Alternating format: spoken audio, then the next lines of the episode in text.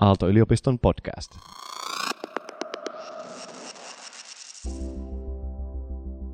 No ainakin arkea helpottavia ratkaisuja tulee joitakin mieleen, että aina ja ikuisesti kiistelty lasten ruutuaika on ehkä semmoinen, mitä väistämättä joutuu työn ja perheen yhdistämisessä käyttää. Oletan, että myös opiskelun ja perheen yhdistämisessä väistämätön juttu, mistä ei kannata ehkä liikaa itseä mollata.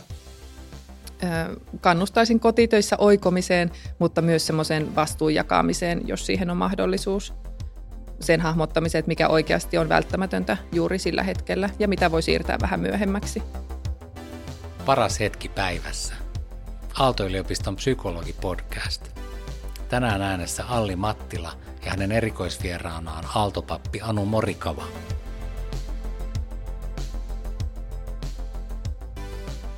Moikka kaikki! Meidän tämän päivän aiheena on perheen ja opiskelun ristiaallokossa, eli miltä tuntuu yhdistää opinnot ja perhe samanaikaisesti. Tänään meillä on täällä juttelemassa minä, eli opintopsykologi Alli, ja sitten meillä on ensimmäistä kertaa vieraana myös aaltopappi Anu Morikava. Moikka Anu. Moi vaan, kiva olla täällä. No kiva, kun oot päässyt meille vieraaksi. Haluaisitko sä ihan ensimmäisenä vaikka kertoa lyhyesti, että mitä se aaltopappi oikein tekeekään? Mielelläni kerron. Minä ja mun kollega Anna ollaan Aalto-yliopistossa sekä opiskelijoita että henkilökuntaa varten ja katsomukseen katsomatta. Sitä ei voi liikaa korostaa. Aika paljon meidän työ painottuu semmoiseen keskusteluavun tarjoamiseen, mutta ollaan mukana myös hyvinvointityössä ja kriisityössä muun muassa. Kyllä. Ja välillä me tehdään yhteistyötä, eikö mm-hmm. vaan? Kyllä. Papit ja psykologit ja me on sun kanssa päästy vähän tekemään yhteistyötä tämän perheteeman kautta. Miksi tämä on sulle, Anu, tärkeää? Monestakin näkökulmasta, mutta ehkä päädyttiin tähän jotenkin niin, että käytävä keskusteluissa tuli puheeksi ja huomattiin molemmat, että tämä ei ole Aalto-yliopistossa kovinkaan paljon esillä ollut teema. Ja mietittiin, että voisi pikkusen haarukoida ja möyhiä, että mitä täältä löytyy. Toki myös itse olen perheellinen, mulla on lapsia 10, 8 ja 5-vuotiaat pojat, niin teema on hyvinkin lähellä sydäntä – vaikka katson sitä toki työn ja perheen yhdistämisen kannalta, mutta kiinnosti kovasti tietää, että mitä opiskelu ja perhe ja niiden yhdistäminen tuo tullessaan. Joo, ihan oikeassa siinä, että, että se teema ei ole ehkä ollut kauhean aktiivisena ja mä ajattelen, että sitä paljon puhutaan niin kuin työn ja perheen yhdistämisestä ja puhutaan, että työnantajan on otettava huomioon perhe ja jotenkin sovitettava – sitä yhteen autettava siinä, mutta et aika harvoin ehkä kuulee puhuttavan, että miten sitten opinnot ja perhe. Ja mä puolestani itse olen ollut töissä perheneuvolassa, eli sitäkin kautta nämä teemat on, on jotenkin mulle tärkeitä ja läheisiä. Tuota, me on päästy tekemään yhteistyötä, eli mehän päästiin järjestämään tämmöinen yksittäinen workshop-tilaisuus tästä teemasta. No niinpä, ja pienellä porukalla päästiin pyörittelemään näitä teemoja hyvässä hengessä ja pohdittiin muun muassa haasteita, voimavaroja ja sitä arjen palettia, mitä kaikkea siihen kuuluukaan. Havaittiin myös, että ehkä tämmöinen vertaistuellinen ilmapiiri voisi olla tarpeen tai ryhmä, jos, jos semmoiseen päästään sitten jossakin vaiheessa. Hyviä ajatuksia jo tulevaan. Mitä se perheen ja opiskelun yhteensovittaminen oikeastaan voikaan nostaa? Aika paljon niitä tunnetason teemoja joihin voidaan mennä hetken päästä, mutta sitten ihan näitä käytännön juttuja aikatauluttamiseen liittyen, miten jaksottaa se opiskeluun liittyvä aika ja mikä on sitä perheen yhteistä aikaa, milloin haluaa olla lapsen kanssa ja milloin sitten vaatii sen oman ajan, että pystyy oikeasti tekemään tehtäviä tai, tai tota, lukemaan tentteihin. Ja opiskelu on ehkä siitä haastavaa, kun eihän se lopu noin vaan kellon lyömällä, vaan se on ikään kuin aina päällä. Niinpä, taas kerran, jos vertaa siihen, että olisi työelämässä, niin silloinhan työt yleensä johonkin aikaan loppuu ja pääsee siirtyä sinne perheen pariin, mutta et opiskelun ja työn kanssa se täytyy ehkä erikseen, erikseen miettiä ja sumplia. Ja mä ajattelen, että myös siihen ehkä perheelämään kuuluu sellaista niin kuin aivoja kuormittavaa metatyötä, että just sumplataan ja mietitään ja suunnitellaan. Totta. Ja ehkä se on leimaavaa, että perhe-elämän yhd- niin kuin kiemuroissa hyvin suunniteltu ei aina ole puoliksi tehty, vaan ta- saattaa pikemminkin tarkoittaa, että hyvin suunniteltu ei toteudukaan lähellekään semmoisenaan. Täytyy olla valmis kokea myös muokkaamaan sitä omaa ajatusta. Kyllä, ja täällä meidän keskustelutilaisuudessa tuli muun muassa oikein niin kuin ymmärrettävä näkökulma, semmoinen niin kuin huoli, että no aa, että mitä jos mun lapsi sairastuu just tenttiviikolla, että mm. miten mä sitten selviän siitä. Toisaalta korostettiin kovasti myös sitä, että perhettä tai sen tuomia haasteita ei haluta käyttää verukkeena, että halutaan ikään kuin, että suhtaudutaan samalla tavalla kuin muihinkin opiskelijoihin. Ja tämä nyt ehkä on sama työelämässä, ei kukaan halua käyttää sitä tekosyynä tai verukkeena, mutta että ehkä me halutaan kannustaa avoimeen keskusteluun ja tämänkin teeman huomioimiseen, vaikka onkin kyseessä marginaaliryhmä meidän yliopistossa.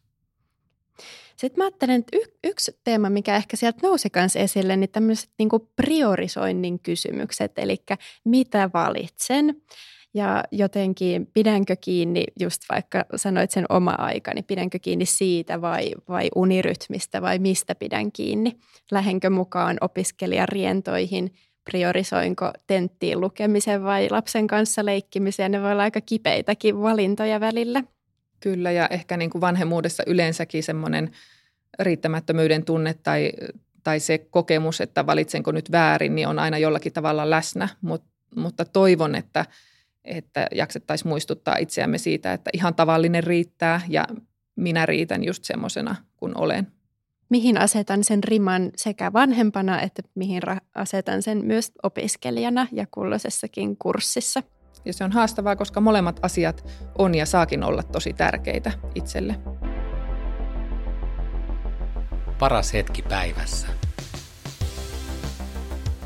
Ja mulla tulee mieleen ehkä yksi termi, niin kuin rooliristiriidat tästä, että miten sitä voikaan joutua semmoiseen ristituleen, että on tavallaan samassa, samanaikaisesti kaksi roolia, jotka kutsuisi toimimaan aika eri tavalla. Ja sitten pitää valita, että mitä niistä seuraa. Ja jotenkin se, että kun ehkä opiskelija, jolla on perhettä, saattaa olla aika erilaisessa elämänvaiheessa kuin jotkut toiset opiskelijat. Että istuuko se perinteinen opiskelijan rooli ja opiskelijan identiteetti enää ollenkaan itselle. Et voi olla aika eri tilanteessa kuin vaikka juuri lukiosta valmistunut opiskelija, joka on valmiina rientämään niin kuin bileistä toisiin. Ja tästä näkökulmasta olisi kauhean tärkeää, että yhteisö tarjoaa monen tyyppistä – tekemistä ja menemistä myös niiden opiskelujen ohella, että vapaa-ajan viettotavat voi olla myös sijoittunut muihin aikoihin kuin pelkästään ilta-aikoihin. Esimerkiksi nyt tämmöinen huomio. Kyllä mä ajattelen, että vaikka se perhe siinä on, niin kyllä kaikilla on kuitenkin se tarve kuulua yhteisöön ja varmasti myös siihen opiskelijayhteisöön, että se niin kuin elämäntilanteiden erilaisuus voi tuoda mieleen myös aika lailla sellaista niin kuin yksinäisyyttäkin, jos ei löydä sitä semmoista omaa, omaa vertaisryhmää. Ja sehän me havaittiin, että perheellisiä meillä kyllä on, perheellisiä opiskelijoita nimenomaan, mutta että kuinka he löytäisi tulla yhteen tai kuinka havaita se, että hei, täällä on muitakin samassa tilanteessa olevia, niin kyllä se vertaistuki on varmaan semmoinen, mikä auttaisi jaksamaan myös siinä opintojen ja perheen yhdistämisessä. Ja ehkä toinen juttu, mikä tulee mieleen jotenkin, niin minkä kanssa saattaa joutua siihen ristituleen, niin on myös arvot. Eli tämmöiset niin arvoristiriidat, että mikä on kaikista tärkeintä ja jotenkin osallistunko juurikin siihen opiskelutapahtumaan vai jäänkö kotiin. Ja, ja tota, se, että mä ajattelen, että arvojen mukaiseen elämään siihen liittyy usein myös epämukavuutta. Eli kun me valitaan jotain, niin me valitaan myös olla tekemättä jotain muuta. Mm. Mutta et se, että jos me ollaan tietoisia siitä, mikä meille on sitä kaikista tärkeintä, niin, niin silloin me kanssa ehkä ollaan valmiimpia kestää myös niitä valinnan mukana tulevia haasteita ja ehkä sitä epämukavuuttakin.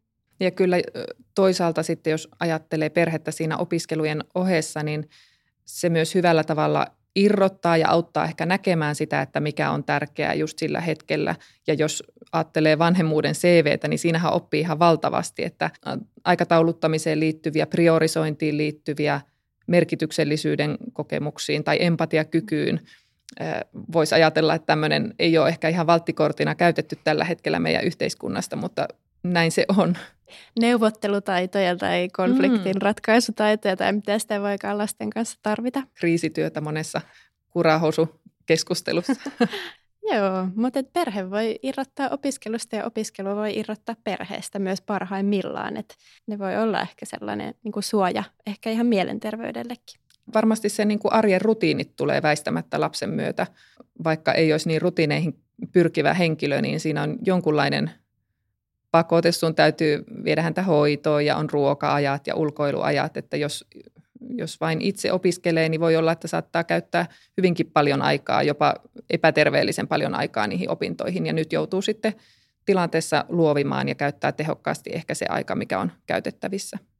Joo, ja toi rutiinit on jotenkin ihan hirveän tyypillinen juttu, mitä me mietitään vaikka opintopsykologinkin käynneillä, että miten saisi sinne arkeen sitä rutiinia. Ja toi on aika hyvä pointti, että niinku perheen myötä sitä tulee ikään kuin itsestään. Ehkä enemmänkin sitten itse huomaan omassa arjessa, että välillä on hyvä pyrkiä myös niistä rutiineista semmoiseen joustavaan ja luovaan tapaan toimia, että ei aina tarvitse myöskään mennä niin kuin on päätetty tai suunniteltu, että jää semmoiselle rentoudellekin tilaa. Totta, että riittävä joustavuus siellä Joo, kulkisi kyllä. mukana. Mm. Tota, mitäs muita tämmöisiä ehkä niin voisi ajatella selviytymiskeinojakin tulee mieleen tai nousi siitä meidän keskustelutilaisuudesta, että mistä voisi olla apua siinä, että kamppailee tavallaan näiden kahden maailman välillä? No ainakin arkea helpottavia ratkaisuja tulee joitakin mieleen, että aina ja ikuisesti kiistelty lasten ruutuaika on ehkä semmoinen, mitä väistämättä joutuu työn ja perheen yhdistämisessä käyttää. Oletan, että myös opiskelun ja perheen yhdistämisessä väistämätön juttu, mistä ei kannata ehkä liikaa itseä mollata – kannustaisin kotitöissä oikomiseen, mutta myös semmoiseen vastuun jakamiseen, jos siihen on mahdollisuus. Sen hahmottamiseen, että mikä oikeasti on välttämätöntä juuri sillä hetkellä ja mitä voi siirtää vähän myöhemmäksi. Arjen pienet oikomiset ja oikopolut on, on täysin sallittuja. Ehdottomasti ja tietysti on sitten kalenterointi ja just tuohon tasapuoliseen kotitöiden jakoon, tukiverkon hahmottamiseen tai sen tietoisesti etsimiseen ja laajentamiseen ja – vaikkapa nyt itse huomasin tuossa korona-ajan myötä, että tämmöinen ruokakassitilaus kotiin helpottaa ö, arkea kummasti, ettei tarvitse jatkuvasti laukkoa sitten kaupassa. Toi on varmaan semmoinen, mikä on tullut aika monella perheellä vasta nyt keinovalikoima, että on hoksannut semmoisenkin mahdollisuuden olemassaolon. Se on itse asiassa yllättävää, että miten en ollut tajunnut sitä aikaisemmin. Paras hetki päivässä. Alli Mattila ja aaltopappi Anu Morikava.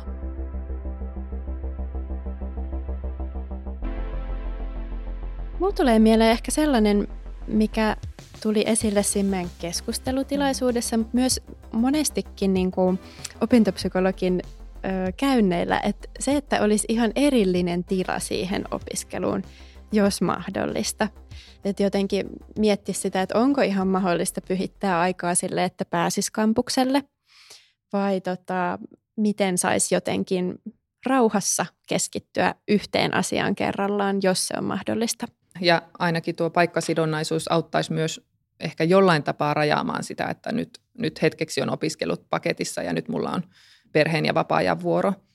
Toki ne tulee jonkin verran väistämättä kotiinkin, mutta ehkä ajattelen samaa, että, että työtilan löytäminen vaikkapa Aallosta niin on nyt kuitenkin mahdollista ja siihen ehkä kannustaisin.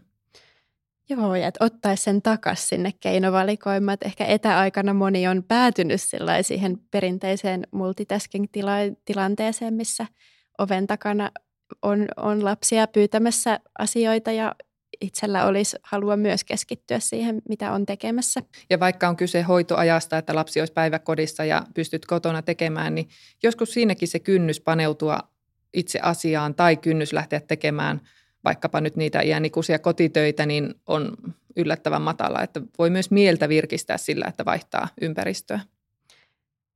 Sä sanoit jo, mainitsit tuon tukiverkon, niin jotenkin siitä vielä, että eikö vaan, että, että mietin jotenkin, että vaikka on se tukiverkko, niin eihän se välttämättä aina tarkoita sitä, että rohkenis hyödyntää sitä ja rohkenis pyytää apua. Että tämäkin tuli esille jotenkin siinä meidän yhteisessä keskustelussa. Joo, ja se ei ole mitenkään ykselitteistä, että siinä voi tulla myös niitä huonon omatunnon tematiikkoja, että ketä mä nyt rasitan tai kehtaanko pyytää taas tai, tai onko ok, että pitkän päivän jälkeen lapsi vielä jatkaa jonkun, jonkun muun kanssa. Ehkä siinäkin kannustaa siihen armollisuuteen itseä kohtaa vanhempana, mutta, mutta toki myös niiden kuvioiden monipuoliseen vahvistamiseen, että onko sitten niin kuin lähipiiristä muita lapsiperheitä, että voi välillä vaihtaa, kumpi ottaa kumma vaikka päivähoidosta, että jotenkin semmoinen verkostojen luominen siinä omassa arjessa auttaa kyllä varmasti jonkin verran. Ja ehkä sen muistaminen kanssa, että, että voihan sitä muutakin apua pyytää kuin juuri lastenhoitoapua. No just niin. Ja kuinka tärkeää voisi olla itse tehdä välillä jotakin virkistävää, joka ei liity perheeseen eikä opiskeluun. Ja sille varmasti hyvin usein käy niin, että juuri siitä ajasta joustaa. Mutta että ystävän näkeminen tai kahvilla käynti, kirjastossa käynti, elokuvat, mitä ikinä semmoista täysin omaa, aina vaikka kerran edes kuukaudessa, niin voi olla tosi iso juttu niiden muiden toimien kannalta. Jokainen meistä tarvitsee lepoa jotenkin. Kyllä. Taas kerran se armollinen näkökulma. Jos tuohon armollisuuteen nyt oikein tartun, niin kyllä ajattelen, että tämän päivän somekulttuuri vahvistaa vielä entisestään semmoista armottomuutta ja kaikki voipaisuutta myös vanhempana. Ja ehkä siinä vaikka kuinka itselle muistuttaa, että se on illuusio ja se on vain pieni pätkä, mitä ihminen vaikka elämästä näyttää – hyvinkin ruusuinen kohta sieltä omasta arjesta, niin väistämättä se omaan mieleen myös vaikuttaa. Et, että ehkä sitä omaa somekäyttäytymistä kannattaa tutkailla myös siitä näkökulmasta, että, että löytää semmoisen hyvän realismin. Muistuttaa itse, että se on vain, vain tietty pintaraapaisu sieltä niin. ihmisten arjesta.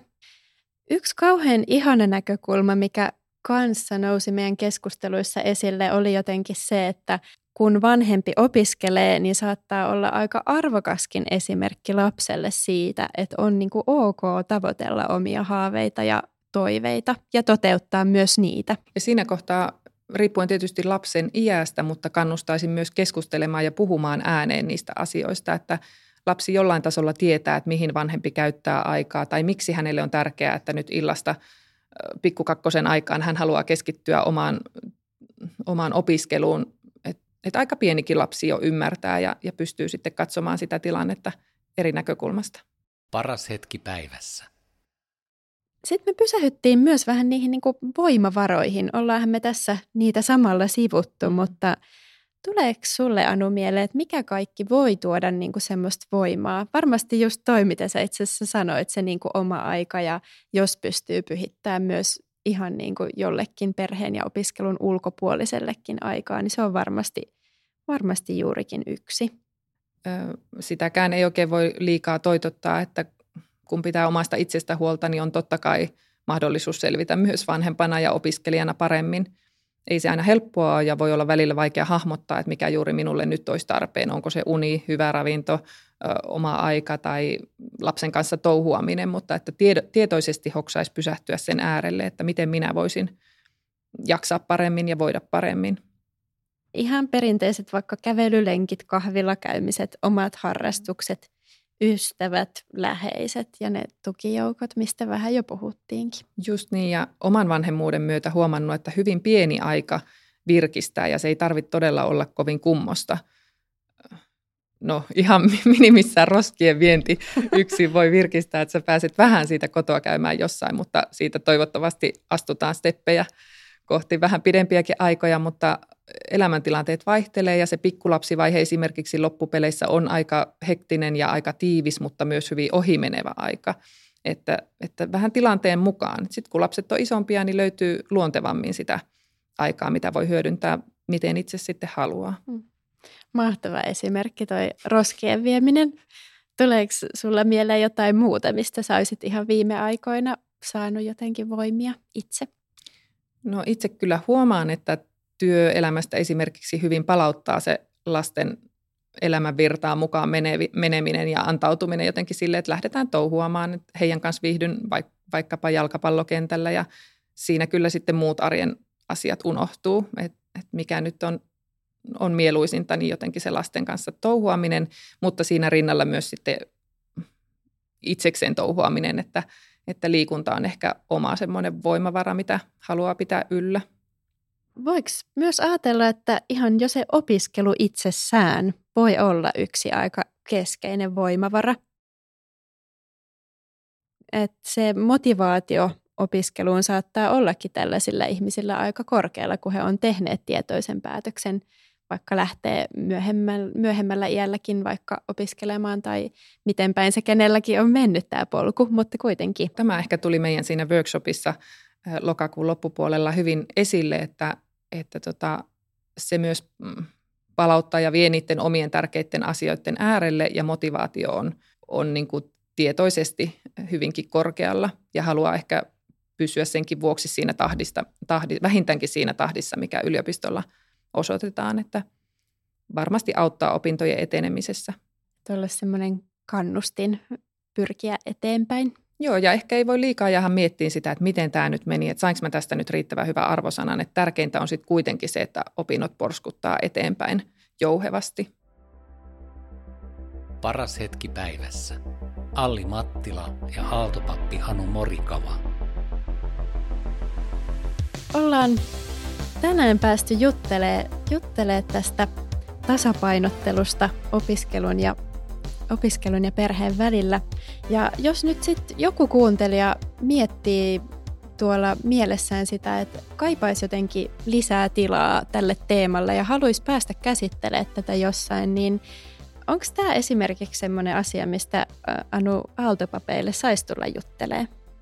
Ilman muuta ja, ja koen, että näin on käynytkin, että kyllähän meidän palvelut kattaa aika monipuoliset elämän teemat, että et rajaisin ehkä työtä jotenkin niin täällä yliopistossa, että terveydenhuollon asioissa on luontevasti YTHS, mihin, mihin suuntautuu, tai muut terveydenhuollon palvelut, ja teillä opintopsykologeilla, jos on ymmärtänyt oikein, niin myös sitä, tai aika tarkasti myös siitä opiskelun, opiskeluun liittyvistä haasteista. Toki siihen kuuluu monenlaisia.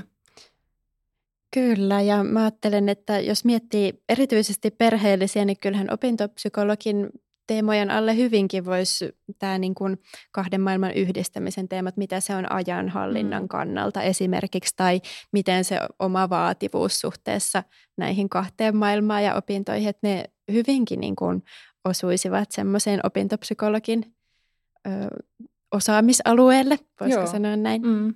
Ja meillä papeilla se työ kattaa jotenkin ne muut elämänkriisit tai myöskin toki liittyen opiskeluihin tai terveydenhuoltoon, että tehdään tiiviisti yhteistyötä, mutta mitä kaikkea muuta siellä elämässä on, että ei se, harvalla se on niin kuin tasasta tallaamista, että on ylämäkiä, on alamäkiä ja koen, että tosi matalalla kynnyksellä ehkä jopa ennaltaehkäisevästi kannattaa tulla jutteleen. Ja onneksi meidän palvelut on näin löydettykin.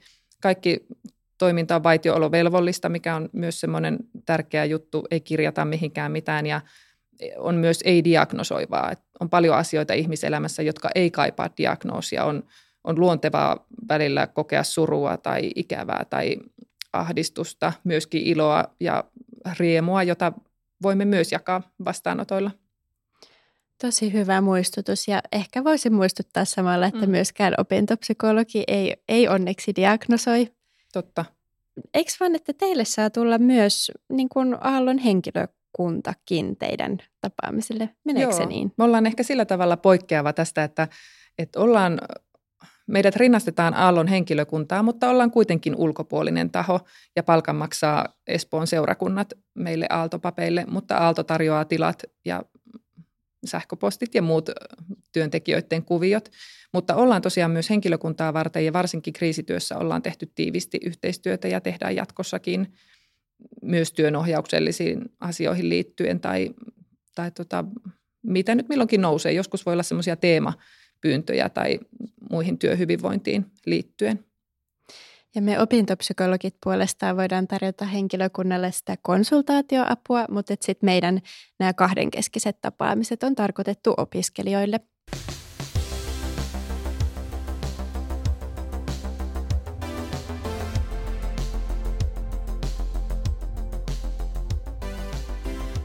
Tota, jos vähän käy vielä läpi, että mistä muualta sit voisi saada apua, että kun eihän nämä perheteemat tosiaan ole niin kuin ehkä yliopiston ja meidänkään palvelujen se kaikista keskeisin, keskeisin teemasisältö, niin ehkä tekee mieli muistuttaa ihan näistä muistakin ympärillä olevista palveluista, eli esimerkiksi kunnan lapsiperheiden palvelut ja siellä erittäin hyvänä palveluna vaikka juurikin perheneuvola. Totta. Ja sulla olikin sieltä kokemusta. Olisitko halunnut sieltä tuoda jonkun terveisen tähän? Joo, sinne saa olla yhteydessä kanssa niin kuin matalalla kynnyksellä ja pohtia sitten kaikenlaisia niitä vanhemmuuden teemoja ja mm. koko perheen näkökulmaa. Kiinnostava paikka ollut varmaan myös tehdä työtä. No todella. Mä voisin muistuttaa myös perheen, perheasiain neuvottelukeskuksesta, eli kirkon perheneuvonnasta, joka on maksutonta ja matalan kynnyksen palvelua. On mahdollisuus keskustella koulutettujen ammattilaisten kanssa, vaikka parisuhteeseen tai perheen tai oman elämän solmukohtiin liittyen. Ja kyllä mä ajattelen, että kun perheelämästä puhutaan, niin se parisuhteen teemat saattaa myös jollain tavalla nousta aktiivisesti esiin ja niitä, niitä koen työssäni paljon käsittelevänikin, mutta että vielä sitten perheen näkökulmasta varmasti oma haasteensa löytää aikaa parisuhteelle tai pitää sitä elävänä ja hengissä, että, että ne on tosi monipuolisia ja moninaisia teemoja. Todella tärkeä muistutus. Mitäs me haluttaisiin jotenkin ihan loppusanoiksi sanoa tässä vielä meidän kuuntelijoille? No ainakin kannustaa siihen, että perhe, perheellisten opiskelijoiden asemaa pidettäisiin esillä ja tuotaisiin rohkeasti esiin jotenkin avoimuutta sen suhteen. Sitä ei tarvitse häpeillä, vaan siitä saa olla ylpeä ja, ja se voi olla myös voimavara ja avata uskomattoman näkökulman siihen eri-ikäisten ihmisten tulevaisuuteen. Et kyllä ainakin itse huomaa, että on, on mieletöntä katsoa maailmaa kymmenenvuotiaan lapsen näkökulmasta, liittyy se sitten kouluun tai ympäristöteemoihin tai muihin pohdintoihin, mitä sieltä nousee, tai sitten vielä nuoremman kanssa tietysti erityyppisestä näkökulmasta. Mutta että oltaisiin aidosti myös ylpeitä siitä, että minä saan perheellisenä opiskella ja olla täällä yliopistossa, ja minulle on täällä tilaa ja paikka. Että Aaltoon mahtuu kaikenlaisia elämäntilanteita mukaan. Kyllä, ehdottomasti. Yes, kiitetään täällä taas meidän kuuntelijoita ja palataan tulevaisuudessa uusilla aiheilla. Olipa hauska olla mukana. Kiitos paljon. Kiitos kun olit Anu. Moikka. Moikka.